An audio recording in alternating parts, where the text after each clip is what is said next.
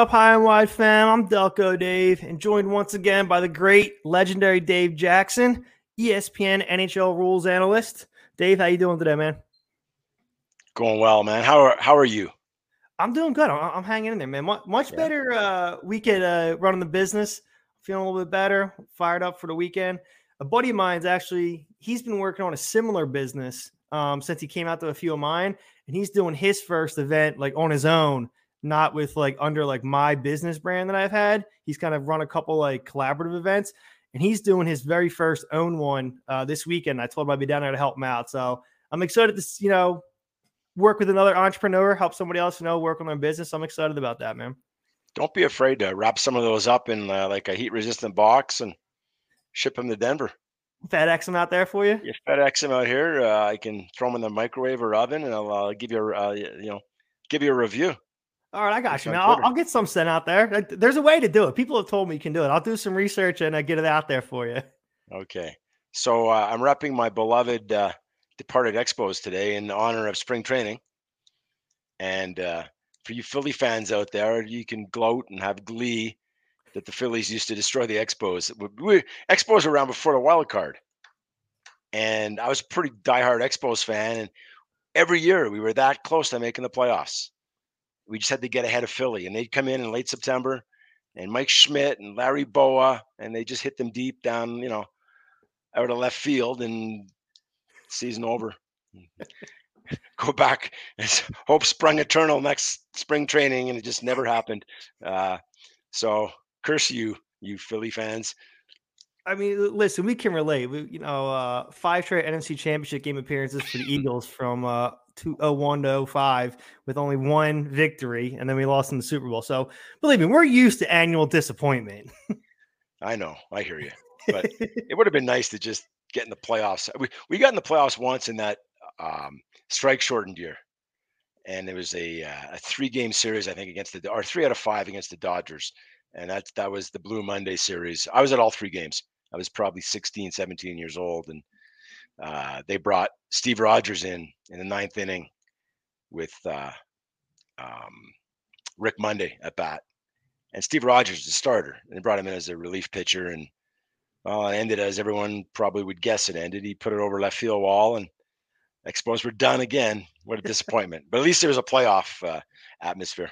At least you got a playoff series out of it, right? Yeah, yeah, at least. Well, we got uh NHL's pushing towards the playoffs right now. So every game's huge. Everybody every point matters. We got two video clips of goals, one that didn't happen and one that did count. Um that both ended up being game winners, I believe. Um so one of them involves the kicking rule. Yeah. So, Dave, before we show the clip, just give us a rundown of uh, you know, kicking motion, the kicking rule, how the how the officials go about calling it, and what they rule on the ice, how reviews happen. Just walk us through the process. Sure. Just as a sort of being all full transparency here, the kicking rule, there's still a lot of of uh, gray area in, in the kicking rule. It says distinct kicking motion. What is distinct, right? I mean, one person's distinct is someone else's. Well, it's just a deflection. So we have to start from there and go. There, there really isn't. It's not a. It's not a ball and a strike. It's not out or safe. It's there. There's some gray area involved. But if you go back to the original rule with no kick in the puck, I'm told it was brought in originally because it was dangerous. Remember the old tube skates? They didn't have the plastic holder on them. They had the pointy little tip on them. If you got hit with a skate, I mean, it was going to puncture you. It, it was it was pointy at the end. And It was a player goaltenders didn't wear thing. Right, and the goaltenders didn't wear face masks. So if you got a goalie down on the ice and you've got players kicking at the puck, I mean, that's just a recipe for disaster. I believe that's why they didn't allow kicking the puck. Because you're allowed to kick the puck everywhere else. You can kick it to a teammate, you do whatever, kick it to your stick. So that I believe that's the the genesis of the rule. Uh, then it became well, skates are safer now. Goalies are wearing masks.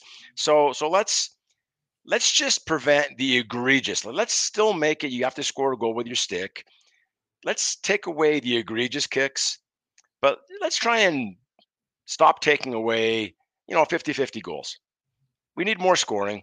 So if, if it's not egregious, let's move towards it being allowed. And then they actually modified the rule to where a player is allowed to turn his foot to deflect the puck. And that was probably 10 years ago that they decided to do that. So a player is now allowed to intentionally turn his foot to redirect the puck, just so long as he doesn't distinctly kick it. Now, people say, well, what's distinctly kicking? For me, a puck that's at rest. So you get a puck that's just lying in the crease, or it's it's wobbling and it's going, you know, parallel to the goal line, and you wind up with a soccer type motion and put it in the net. That to me is very easy. That's a distinct kicking motion. Anything else, when the puck is already in motion, so somebody shot the puck, you see it coming, and you can't get your stick on. A lot of times, guys are trying to get their stick on. Good defensive play, their stick gets lifted, so they take their their skate and they move their skate forward towards the goalpost in order to stop the puck, and the puck hits the blade and goes into the net. By all interpretations, that's a good goal. That's that's a redirection of the puck. He didn't propel it in the net. He intentionally put his skate there, knowing it would carry him off the skate, like a good pool shot, into the net.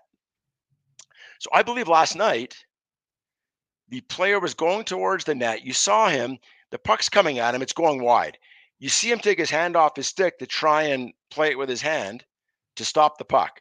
He had no intention of batting the puck in the net with his hand. He just wanted to stop it. Realized it was too low, so he stuck his leg out to stop the puck. If I'm looking at that, if I'm reviewing that, I'm saying, well, what happens here? He's moving his leg before the puck gets to him. So yes, he's he's propelling his leg. He's not propelling the puck. He's moving his leg. The puck makes contact with that leg and Karam's in the net. In my opinion, that's a good goal all day long. And people say, well, in the rule it says for video review, it only mentions skate, uh, skate blade, and boot. And the reason it doesn't mention shin is because Shin is the same as your elbow, is the same as your head, um, your glove. You can't intentionally propel the puck in with your head, although I'd love to see that. We've seen some soccer type goals where guys watch the puck and they bat it in with their head. It's a great play, immensely talented, but you can't do it. Um, you'll see a puck in the air and the guy will bat it with his elbow into the net. It's no goal. Puck has to be scored by the stick unless it's a redirection. So in this case, people say, so that means you can't kick it in with your shin pad? Yes, you can. If you're standing in the crease and your stick's being, you know, tied up by the defenseman, goalie makes a save, the puck sort of goes up in the air, and as it's coming back down to the ice, you kick it straight ahead with the front of your shin pad into the net. You've completely changed that direction. The puck was going to just land on the thing. There was no momentum to the puck. It was just hanging there in the air, and you kicked it in. I believe that would be a case of disallowing it. But in my opinion, also the opinion of the NHL Situation Room, the retired official who's working in there, all hockey ops. What happened last night? The player's skate was off the ice. He was reaching his leg to stop the puck. It hit his leg. He didn't propel it in the net. It redirected off his leg and that that's a good goal. You might debate the rule. You say I don't like the rule, but based on the interpretations that that we've had for now for about 10 years, that's going to be a goal 90% of the time. All right. Well, Dave broke it down for us. Let's show the people what you're talking about. No goal, puck being kicked in. This looks to me more like a redirect, guys, off the shin pad.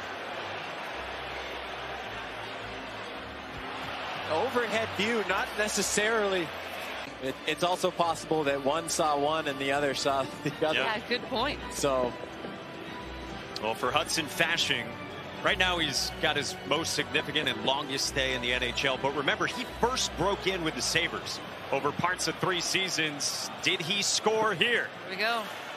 After video review, the call has been overturned. It's a good goal. So I think it happened basically how you said it, and it looks like he's trying to redirect it. You even broke it down with how look he was putting his hand down to stop it, saw yep. it was going low and adjust it. My follow up question after watching the clip is, what is the officials' bias towards ruling no goal or goal on the ice? Is there any lean one way or the other? Like if you if you lean no goal, is it more likely to go right to the review as opposed to calling goal? Like what's the official thought process? Is there a safe like one lean or the other? Yeah, see that that that's a great question. That's something that I, when watching that clip, I realized a couple more things I had to add. So first thing we need to remember is that's not a coach's challenge. Every goal that's scored is reviewed by the Toronto Situation Room for the the legitimacy of the goal. And coaches don't need to challenge that. And if it's high sticked, knocked him in the hand, kicked in, um, you know, a- any other possible scenario other than a missed game stoppage, offside, or goalie interference, it's an automatic review by by by Toronto. So Toronto's reviewing that goal whether the referee allows it or disallows it. Referee went his gut. Chris Rooney made it made a great call. He went with his gut. He's on the other side of the net. We don't want referees going goal every time and then, well, we'll let the league handle it. We'll take the easy way out. Okay, that's a big goal. That's the go-ahead goal. He puts, you know, he puts his butt on the line there, and he says no goal in real time. So what happens is we we broke it down slow motion. I wish we had a full speed of that to see how bang bang that play is. He sees the puck. He's turned. He's watching. He's watching where the puck comes from. Turns. Sees the leg move. Puck's in the net. His gut reaction, no goal. And I support that all day long. When I get to watch the replay, then I start looking at it, going, you know what? I think it's a redirection. A redirection more than anything. And if you, you I think when you see that, uh, even in slow motion, the momentum of that puck, the the energy on that puck, when it hits his leg, it's boom boom. Like he's more or less kicking his leg towards the goalpost to stop the puck. It's not like the puck's just in the air. Goalie's made a save off his blocker and it's in the air and he boots it in the net. This puck's going hard. And it's an 80 mile an hour shot. Stands his leg out, makes a redirection. I think I think the right call was made. I know Buffalo fans are upset, disappointed, but uh, you know it's it's it's a judgment call. But it will be said too that the fact that he disallowed the call on the ice is big. The call on the ice has a lot of weight. There needs to be enough evidence to overturn that call. If there's not enough evidence, conclusive evidence to overturn that call, then it stays the call on the ice. So that kind of gives you an idea. There's a retired referee and there's six or seven hockey ops guys, ex players in that room.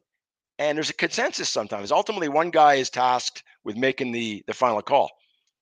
But the consensus in that room is that, boys, we've got enough evidence to overturn that call. And that's based on their, you know, jurisprudence for the last 10 years. They're making these calls every night. Same guys making the same calls every night. To them, that wasn't, I mean, it took a while, but at the end of the day, they said it was a redirection. And I think that's consistent with what we've seen for the last couple of years. Now, you said the official on the ice, Rooney, Chris Rooney, right? Yeah. You said it was great calling him. He had a lot going on. He made the decision. He was confident to make the decision. And we don't want officials just calling goals all the time and letting the league handle it. So, in the scheme of things now, officials get graded and judged, and that's how you get playoff series and stuff like that. Would him making that call like that and then eventually being overturned count against yeah. him in any way as far as end of the season or his ultimate grade goes? No, if if anything, I think it'll show his bosses that he's not afraid to make a big call, a controversial call. Um, you know, he stepped up. He didn't hesitate. Too many, t- not too many times, but sometimes you see that puck will go on the net, and there won't be a call. It won't be waved off or it won't be pointed at goal. It'll be a whistle. And it's like, ah, and then a huddle, and then they make the call on the ice. You have to have a call on the ice because if it's inconclusive, if Toronto comes back and says it's inconclusive, which it probably wouldn't be inconclusive in this case, they would make a decision. But let's say, for example, it's a high stick. And it's tough to call high sticks because it's the height of the crossbar, and depending the camera angles on, a lot of times those are are inconclusive, and you have to defer to the call on the ice. If there's no call on the ice, if they say we don't know, let's put it to Toronto. What happens when it's inconclusive? So the referees have to make a call on the ice, and he didn't hesitate. He went boom, no goal, and I give him a lot of credit for that. He went with his gut. He saw the leg moving, where he was standing. Let's, I mean, where you're standing is 99% of getting the call right or getting the call wrong. in everything, whether it's trips, hooks, holds, punches to the head. It's all about sight lines. And he was in the best sight line possible, right where he should have been, 10, 15 feet from the net. And he saw what he saw. And we just have the benefit of was this call wrong? I mean, you got people all over the internet saying, you know, there was a kicking motion. It's going to be heavily debated. With the benefit of replay, we watch it 10, they probably watched it 15 times in Toronto at various speeds, various angles. I think they can say his call wasn't bad. We just think there's a better call. And the better call is to award this goal. And that's how okay. they come with it. But but I think he will get credit for for being assertive and and making a call. That's what they want. They want you to make a call. They want you to put your butt on the line and not waver. Don't take the easy way out. Make a call. That's good to know because I mean, I feel like sometimes you wonder if, like, you know, oh, somebody just missed something or they got a call wrong. Is it held against them? I, I mean, it's just something that I don't think a lot of casual no. fans know about how that breaks down like that and how, like, the actual decision making for the officials on the ice is. Correct. And I think we touched on that briefly about offside calls is that they say something now with the replay, anything close, the linesman just wave off. And if they're wrong, it'll get challenged and overturned. Couldn't be further from the truth. Do you want to be that linesman that's always once, twice a game getting his calls overturned?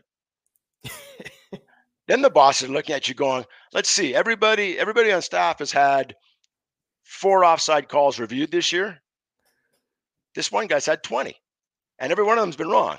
Like that's not going to look good on you, right? Yeah. So there's no there's no way that they say anything close. I'm just going to wave it and let the video take care of it. No, they use their gut. They go with their gut. They want to get the calls right. They have a lot of pride, a lot of pride, and they want to get those calls right. Well, you mentioned offside, and that actually leads us right to our next video review. And we've actually touched on this uh, last week too. It was a big explanation. It seems to happen almost every week. We could probably pull one of these all the time. It was good. It, it was a good follow up. One more time. This was uh, overtime, I believe. But uh, if you want to, if you want to touch on it and do a quick breakdown before we show them, Dave. Um, I know we've sure. been talking about it quite a bit, but go ahead.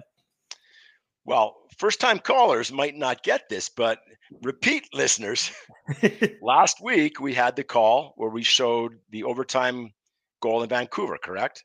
Yep. Where the player, the player, so for those who didn't see it last week, overtime winning goal in Vancouver, the player caught the puck outside the blue line, skated across the blue line backwards, stick handling the puck, brought it in, went on to score.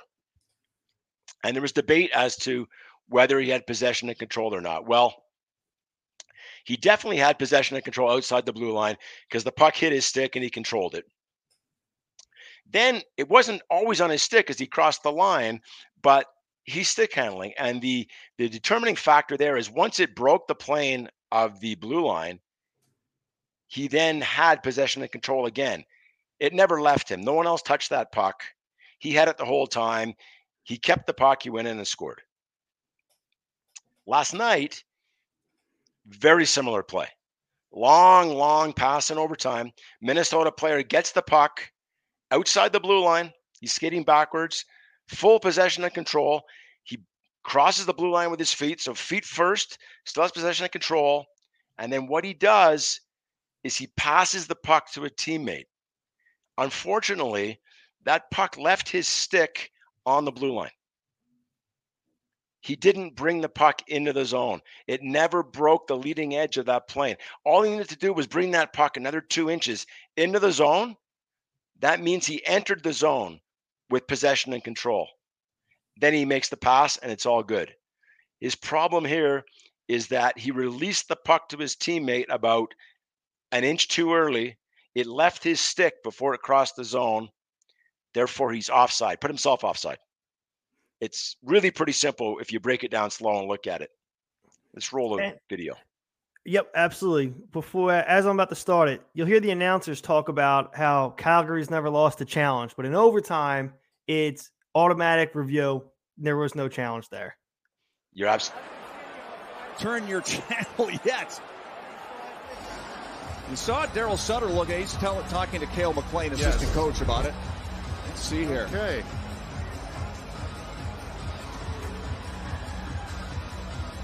Well, he has He has control, yeah. That appears to me like that should be a good goal.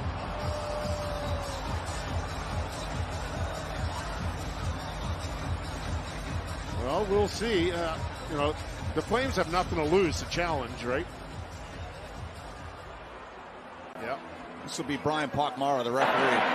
After video review, it was determined the play was offside. Okay. Therefore, there's no Yeah, everybody seemed surprised about that, but I think it's pretty clear what you were talking about from that very first look. They stopped it right there, right before he passed. The puck was still Yeah. outside the blue line. And in my opinion, there's there's- there's a sentence missing in the rule book that could be added that that uh, sort of adds a bit of confusion sometimes.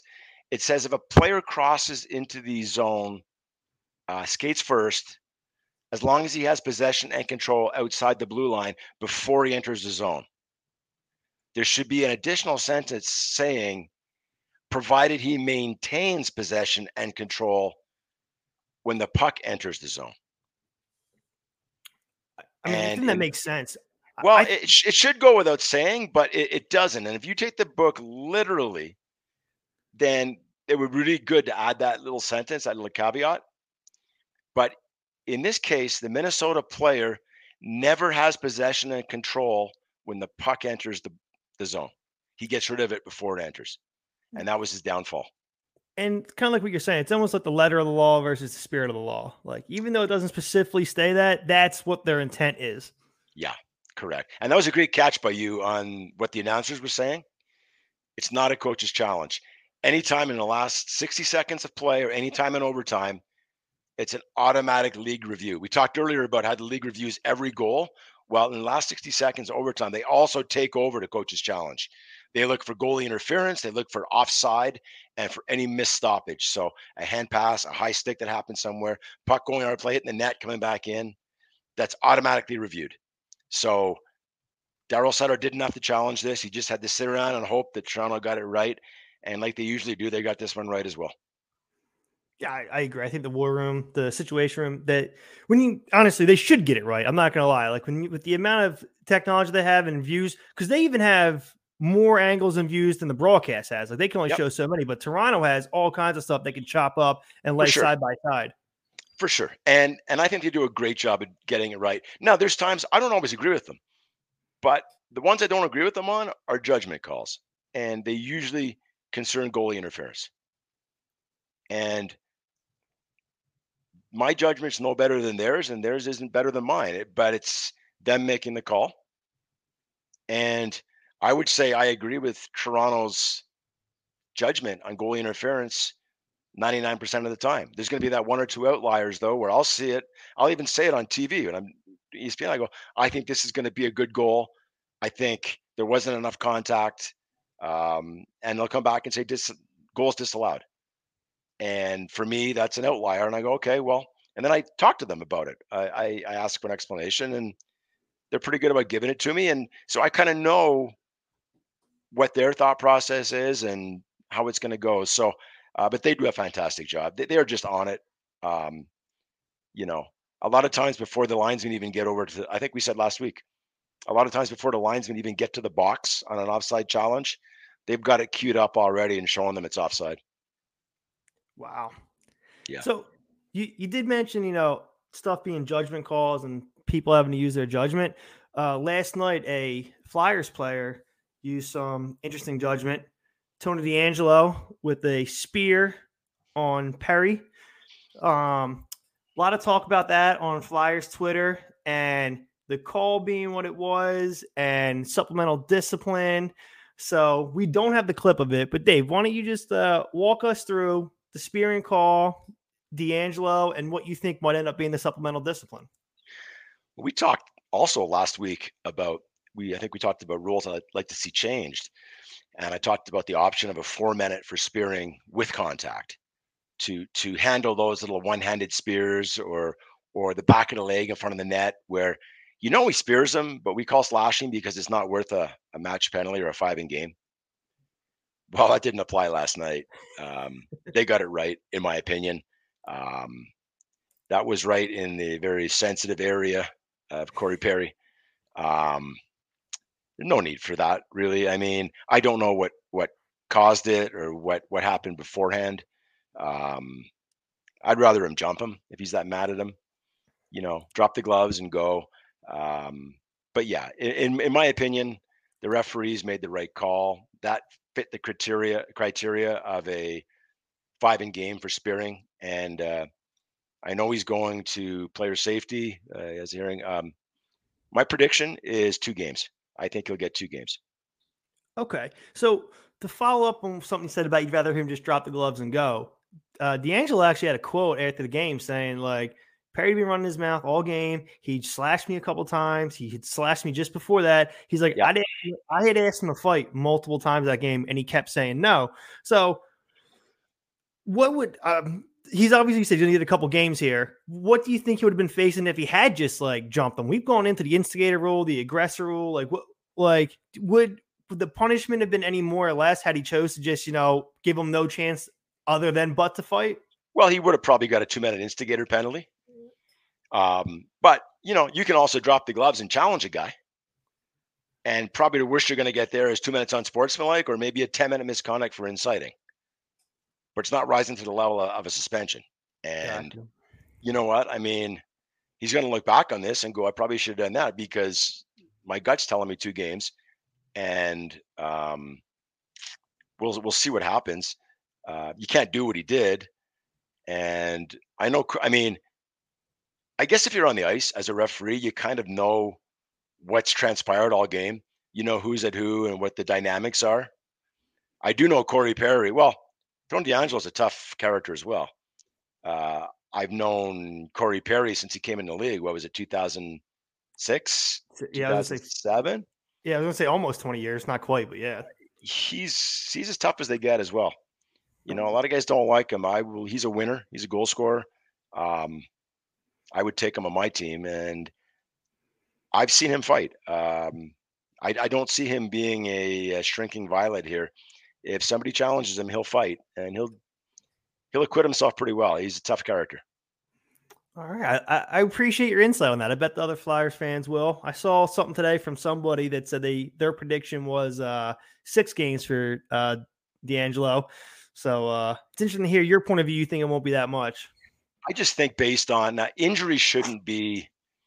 Uh, you should call the penalty and you should suspend, in my opinion, based on the act itself. And then if serious injury occurs, then I think you add to that number. Mm-hmm. But I don't think Corey Perry was any worse for wear. I mean, he got himself, he wasn't stretchered off the ice. Um, there was no spleen hanging off Tony's stick. Um, so I think that's high. Okay. I, I, I really do. And um, I have no, you know, I have no inside inside track in this, just, but just based on, I follow suspensions quite regularly. I follow their Twitter account, and uh, yeah, we'll see what happens. So, what's the low? The low is two, the high is six. Yeah, that's uh, that's good range, probably. Yeah. What are you going? Uh, I'll I'll cut it right down. I'll go four. You go four. All right. All right. Well, well, you realize that the price is right. So if it's three, I still win. All right, you can get the double. That price is right rules. Yeah. All right, Dave, we're winding down, man. So uh as always, end of the show, shop uh soapbox, any topic, any shout outs you want to do, anything you want to talk about. Floor's yours for a bit. Uh I, I got I got nothing. Uh it's just some great hockey. It's just heating up so well. Uh we've got the um two great games this Saturday as always. So now till the end of the season. ESPN Plus and ABC. So live network, ABC Saturday afternoons. I believe one o'clock and three thirty. Two marquee games from now till the end of the season. Just great hockey. If you love hockey, this is the time of year. I mean, what about the playoff race in the East? It's just, it's bananas. I don't see how. Uh, I think the Stanley Cup champion has to come from the East. Like, like I that. I think you know all the top teams in the East would dwarf just about anybody in the West. Like that's where the contenders are. Yeah, I think you have to think though that whoever comes out of the East is going to be beaten up. Yeah. And they're going to, they might just eliminate each other like along the way. and whoever wins the East might consider that their Stanley Cup and just go on to play a team in the West. I mean, who knows? It's just, you get a hot goaltender, you ride him, and uh, I just know for me, it was my favorite time of the year. And uh, some years I went far in the playoffs, and some years, you know, you screw up early and you're done. And it's sad, but it's still a great time of year. Now that's awesome. I agree. Great hockey march to the playoffs. All right. Well, that's it for Behind the Stripes. High and wide fam. Have a good one. We'll talk to you next week. See you, everyone.